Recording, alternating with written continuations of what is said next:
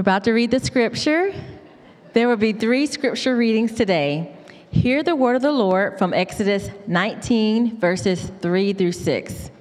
Moses went up to the mountain of God, and the Lord called to him from the mountain. This is what you must say to the house of Jacob and explain to the Israelites.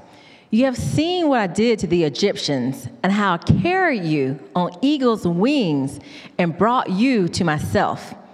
Now, if you will carefully listen to me and keep my covenant, you will be my own possession out of all the peoples, although the whole earth is mine, and you will be my kingdoms of priests and my holy nation. These are the words that you are to say to the Israelites.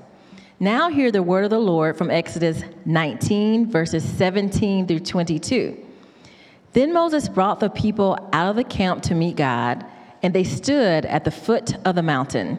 Mount Sinai was completely enveloped in smoke because the Lord came down on it in fire.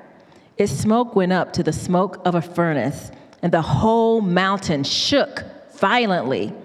And the sound of the ram's horn grew louder and louder. Moses spoke, and God answered him in the thunder. The Lord came down on Mount Sinai at the top of the mountain. Then the Lord summoned Moses to the top of the mountain, and he went up. The Lord directed Moses, Go down and warn the people not to break through to see the Lord. Otherwise, otherwise many of them will die.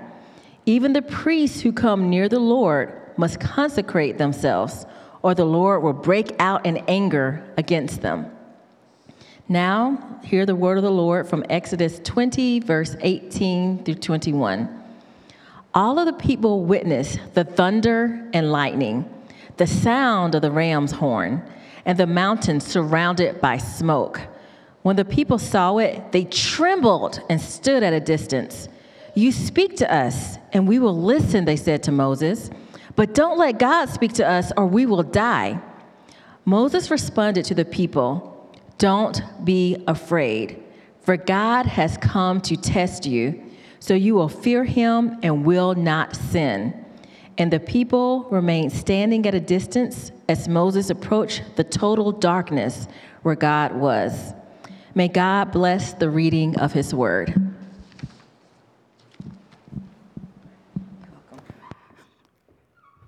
Aren't y'all glad I didn't make her read like all the chapter? 19 and 20? 20? You're welcome. You're welcome. All right. So I'm excited to, to be with you all today to talk about God's word. You know, one of the, the verses that I think about a lot, it's like one of my favorite verses, is in Acts chapter 20 when Paul is, uh, he's giving this final address before uh, these pastors in, in Ephesus. And he says, I'm innocent of the blood of all of you, because I did not shrink to declare to you the whole counsel of God. So there are things in the scriptures, depending on where you're at, that sound really happy. There's things in the scripture that don't sound so happy. Nevertheless, we have to declare the whole counsel, okay? So, have you ever been through something significant and then thought, now what? You're like, what do I do now? I, okay, cool, thank you. That's my corner right there. they related to me. Anyway. Uh, so, what I want you to think about is, is, is the position of the Israelites at this time. They had just been saved through this miraculous deliverance from Egypt. You know, they, they went through the, the, the Red Sea with the walls on either side, and, and God takes them out. And it, this is like their, the first address that God gives them after they are saved. So, in other words, it's like we are saved. Now what? Now what? What does God say to the people that He redeemed? And what does God have to say to us? We are His redeemed people. And in this text, He reminds them and us of who He is and why He saved them. He reminds them of who He is and why He saved them. Let's ask the Lord for help. Lord, I love your word. Help us to love and value and treasure your word because it tells us the truth about who you are. Would you send the Holy Spirit that we would have open ears? Would you send the Holy Spirit that we would have hearts that are willing to honor and obey you? I saw that in Jesus' name. Amen. Amen. So the first thing Moses does is he tells them why. Uh, uh excuse me. The first thing God does through Moses is he tells them why he saves them. If you look at chapter 19, verse 3, it says Moses went up to the mountain, and the Lord called to him from the mountain. This is what you must say to the house of Jacob and explain to the Israelites. You have seen what I did to the Egyptians and how I carried you on eagle's wings and brought you to myself. Now, if you will listen carefully to me and keep my covenant, you will be my own possession out of all the peoples, although the whole earth is mine. And you will be my kingdom of priests, my holy nation. These are the words that you are say to Israelites. So again, the context is they just got delivered, this miraculous deliverance. He brings them and he's like, all right, let me tell you this, this, why I delivered you. Let me give you some, some, some rules of conduct. In other words, you can think, think about this as the founding address of the nation of Israel. They just got saved, and now their king stands before them and says, I'm going to make you a nation, and this is what you need to know. And what I love about this text is it says, it says that God saves us from our enemies so that we can be with Him. A lot of times, when you can hear gospel presentations, it can sound something like this uh, You were really bad, and God didn't like you, but Jesus like, ah, I got you. And, you know, Jesus like, I guess I feel bad for him. And God's like, I can stand you now. That, that is not what's going on. God saves us so that we can be near him. When the Israelites were oppressed, God came in power to save them. And when we were trapped by sin, Satan, and the fear of death, God came to deliver us. Jesus echoes this, this, this reasoning for salvation in John 17, 24. He's praying, he says, Father, I want those you have given me to be with me where I am, so that they will see my glory, which you have given me because you love me before the world's foundation. Listen, this, this purpose under, it underscores his reasoning and his affection and his love. The reality is this you can do stuff for folks so they will leave you alone, right? You know, somebody just asking you for something, you're like, just go on somewhere, man.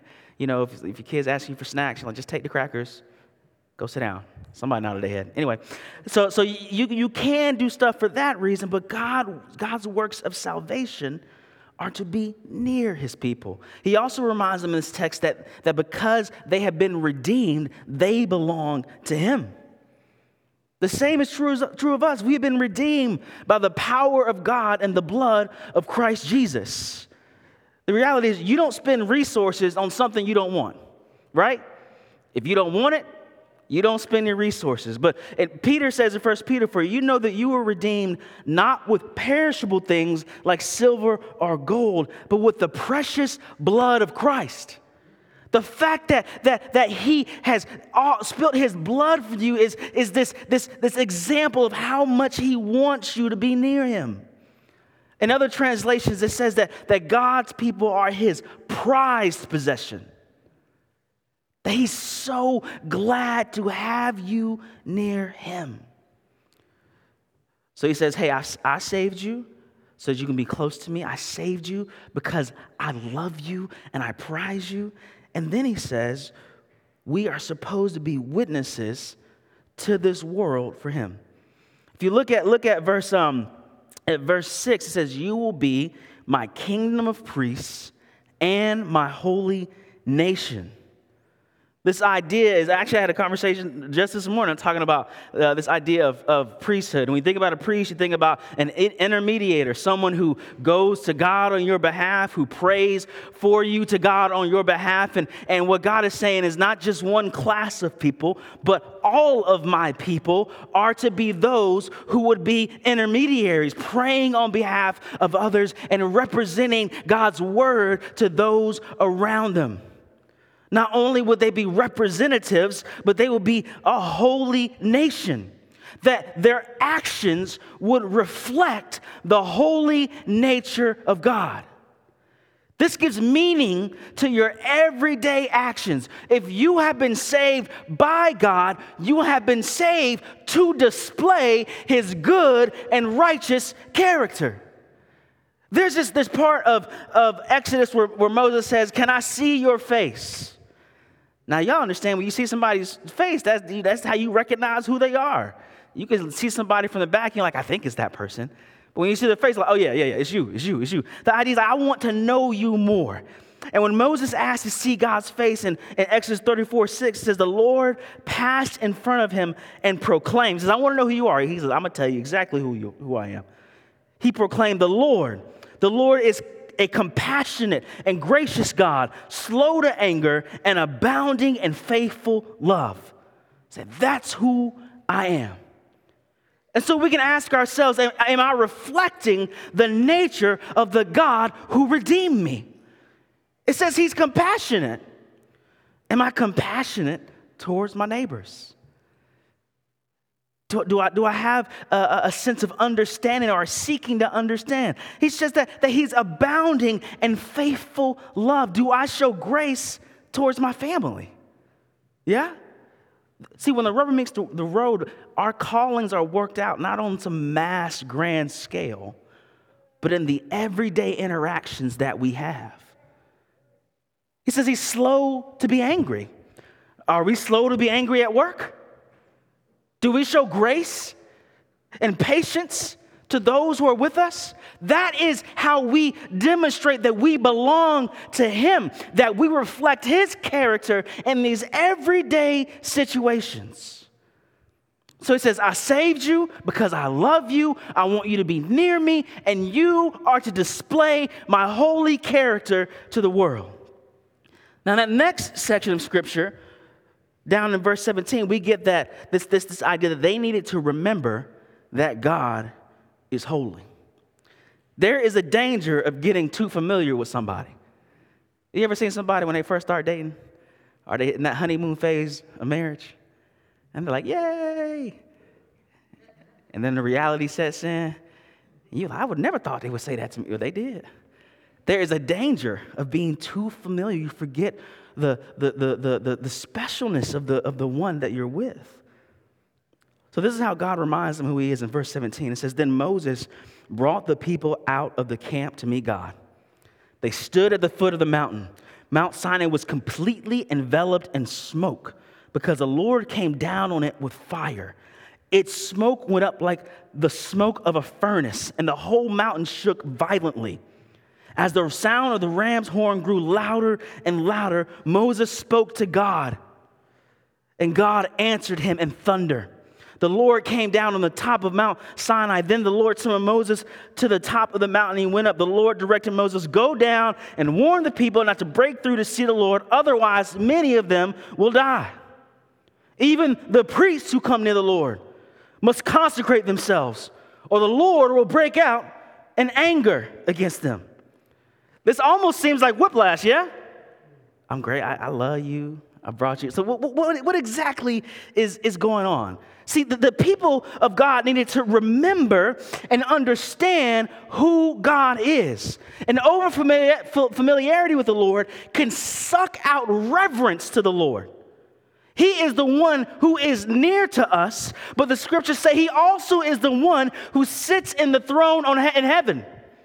He is the one who shows his love towards us, but he also is the one who has all power and all authority. We can't forget how great and lofty and holy he is. And what is holiness?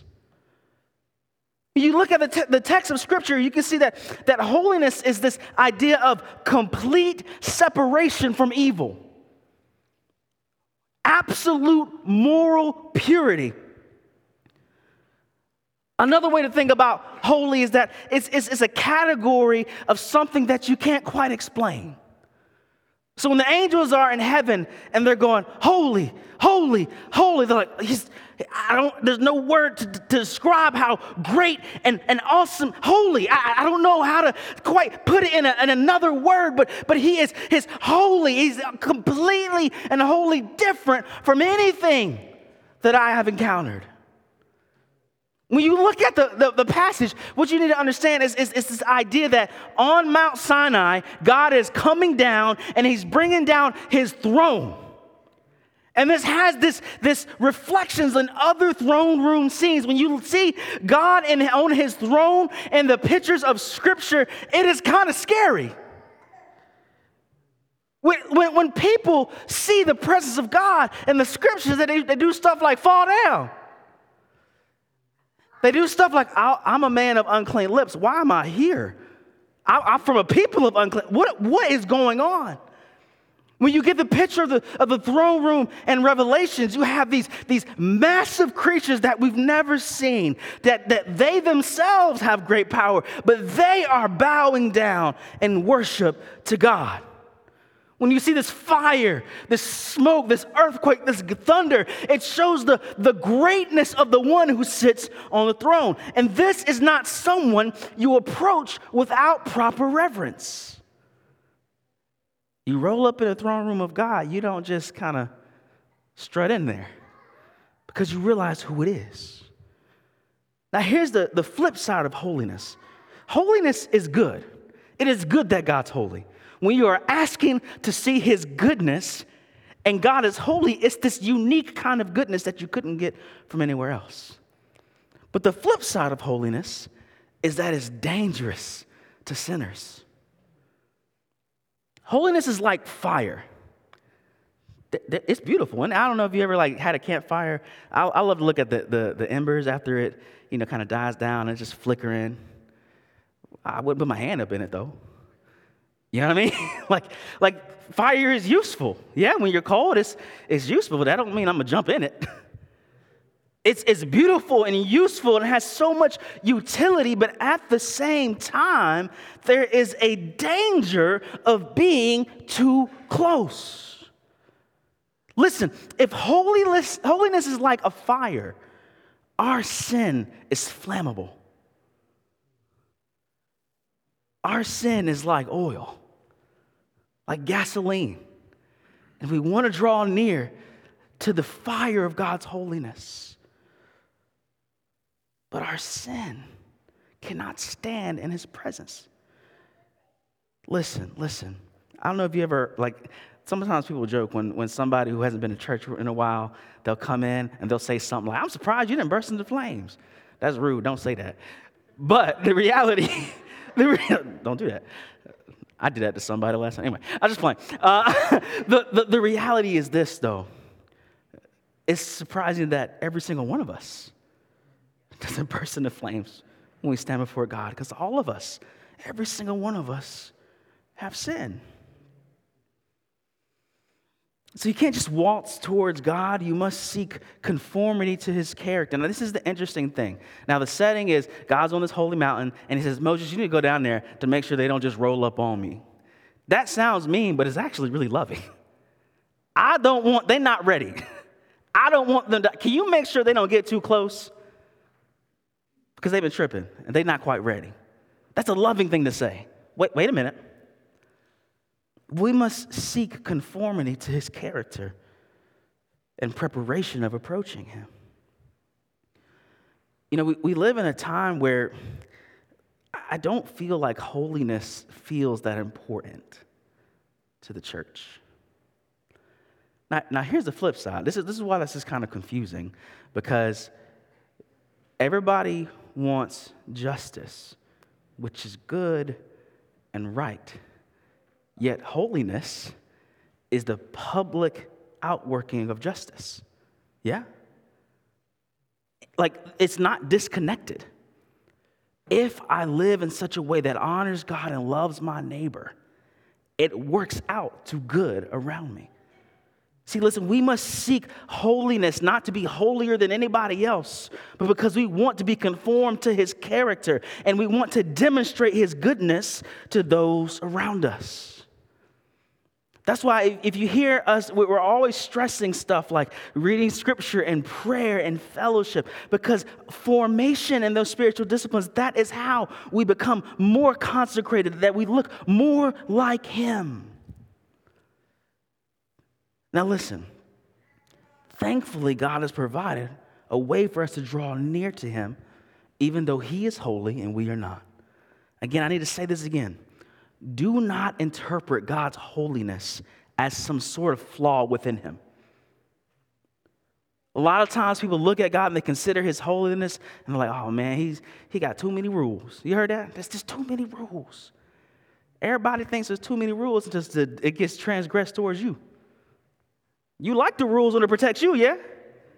Like, thank you, God. But don't be looking at me though. No, no, no. God's holiness is good. It's not a character flaw. Now, listen, the people see God, they, they, they kind of see this great throne room. God says, Don't roll up on me. You ain't ready yet. And they realize that they need something called a mediator, they need something called a go between. In chapter 20, verse 18, it says, All the people witnessed the thunder and the lightning, the sound of the ram's horn, and the mountains surrounded by smoke. When the people saw it, they trembled and stood at a distance. You speak to us, and we will listen, they said to Moses. But don't let God speak to us, or we will die. Moses responded to the people, Don't be afraid, for God has come to test you so that you will fear him and will not sin. And the people remained standing at a distance as Moses approached the total darkness where God was. So, what happens between the scene of the throne room and them saying we scared is God gives something called the Ten Commandments. That's the first part of Exodus 20. He gives the Ten Commandments. So he, they see his holiness, they see his commands, and they realize afresh whoa, who is this God? He is not someone to be trifled with. What's interesting is, is they do something that Jesus prays for. They, they they honor his name as holy. Like they, they, they, they, they have an awe and they, they have this, this right worship and praise and they magnify his goodness, his justice, his mercy, and truth. And in the view of God's holiness and commands, they knew they needed a mediator.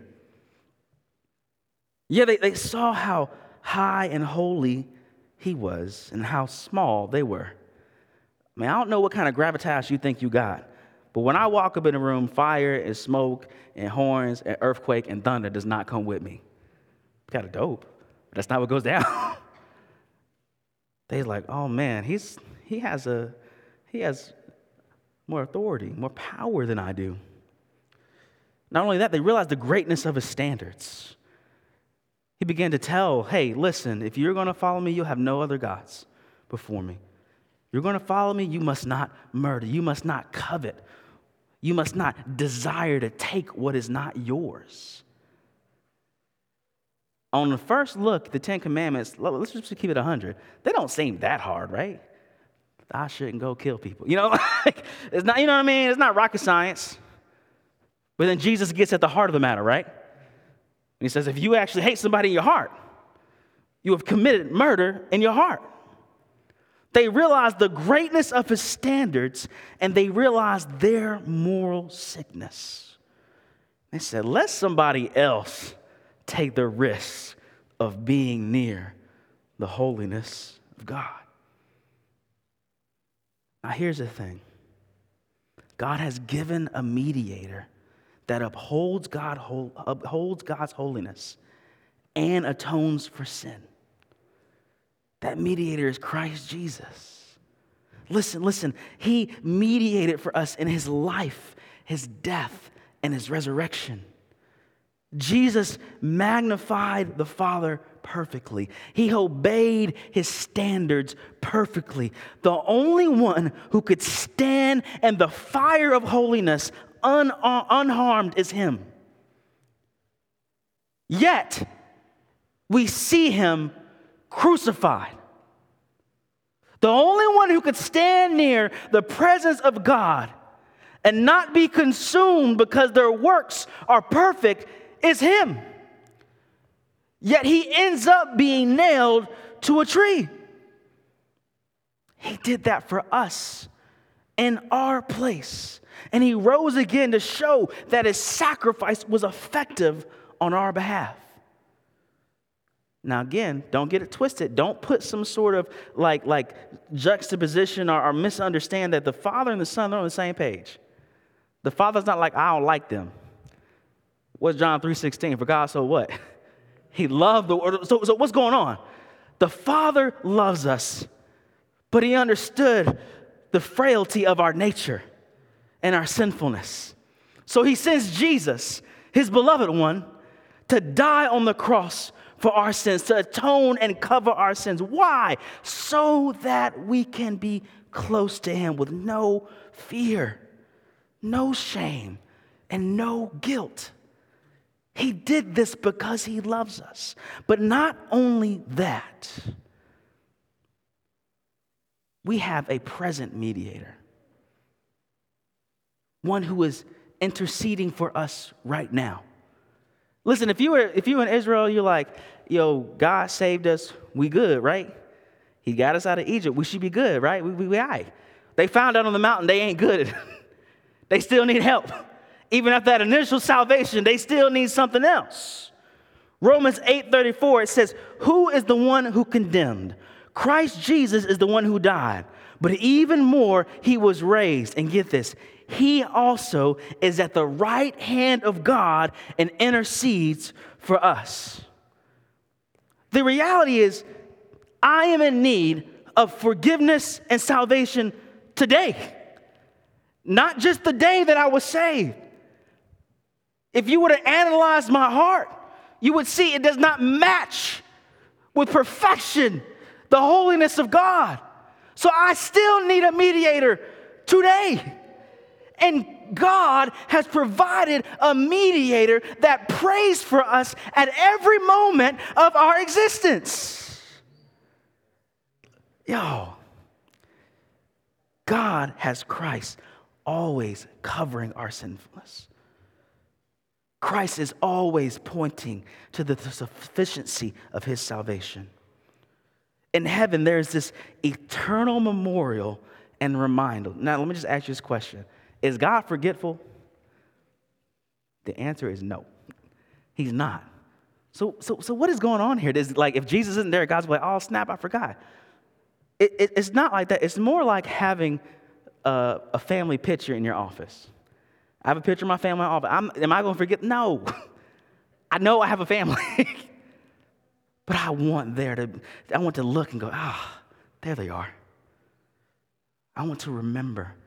God in His grace wants there to be this eternal memorial to our salvation. That's why Jesus Christ is sitting at the right hand of the Father with His wounds still there, eternally testifying that I have covered their sin. And I presently cover their sin so that they today, now, can draw near to God.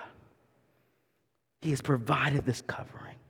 Therefore, we can approach Him without fear and without shame.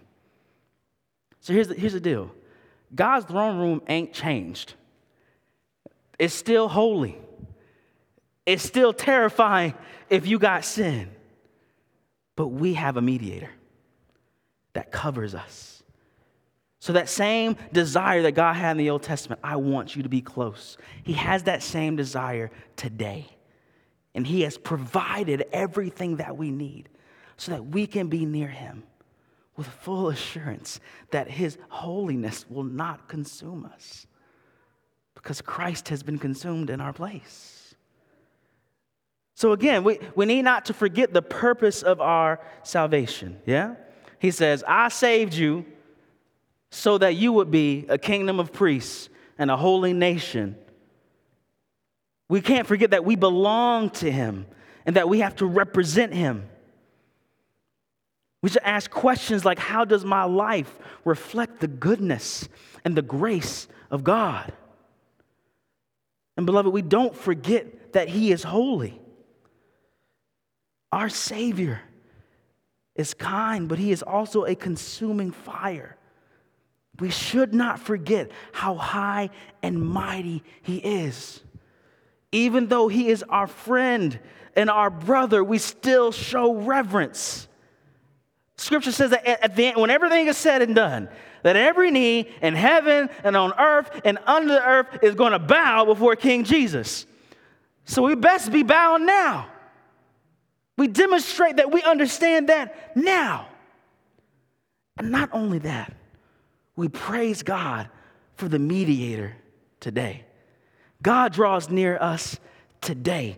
Jesus applies his saving work to you today. Listen, here's the deal. This should encourage you.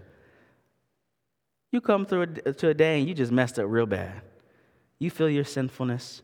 And the reality is, when you feel your guilt and shame, you kind of go, uh, How does God feel about me? There is this eternal reminder in the heavens that God sent Christ to die for you. He covers your sin, He rose from the dead, and He is sitting there praying for you. That should be such great comfort to you when you feel your own shortcomings. That Jesus looks down on you and he doesn't go, ugh. He goes, No, I, I knew that would happen and I have provided. I have atoned, I have covered. Come and receive grace and forgiveness. Every day is an opportunity to celebrate our present salvation. So, so, so, so if, if you don't know Christ, Come to him because he wants to be near you. And Christian, rest in him because he has provided everything that you need. Let's pray. Father, thank you so much that you reveal your holy character to us in the scriptures. And At the same time, you reveal your, your mercy and your grace. There is none like you. Lord, you are, are marvelous and great and holy. And Lord, I pray that you would help us to revere you, that you would help us to, to honor you with our lives, and that you would give us a deep gratitude because in your loving kindness, you have provided everything we need to be near you. In Jesus' name, amen.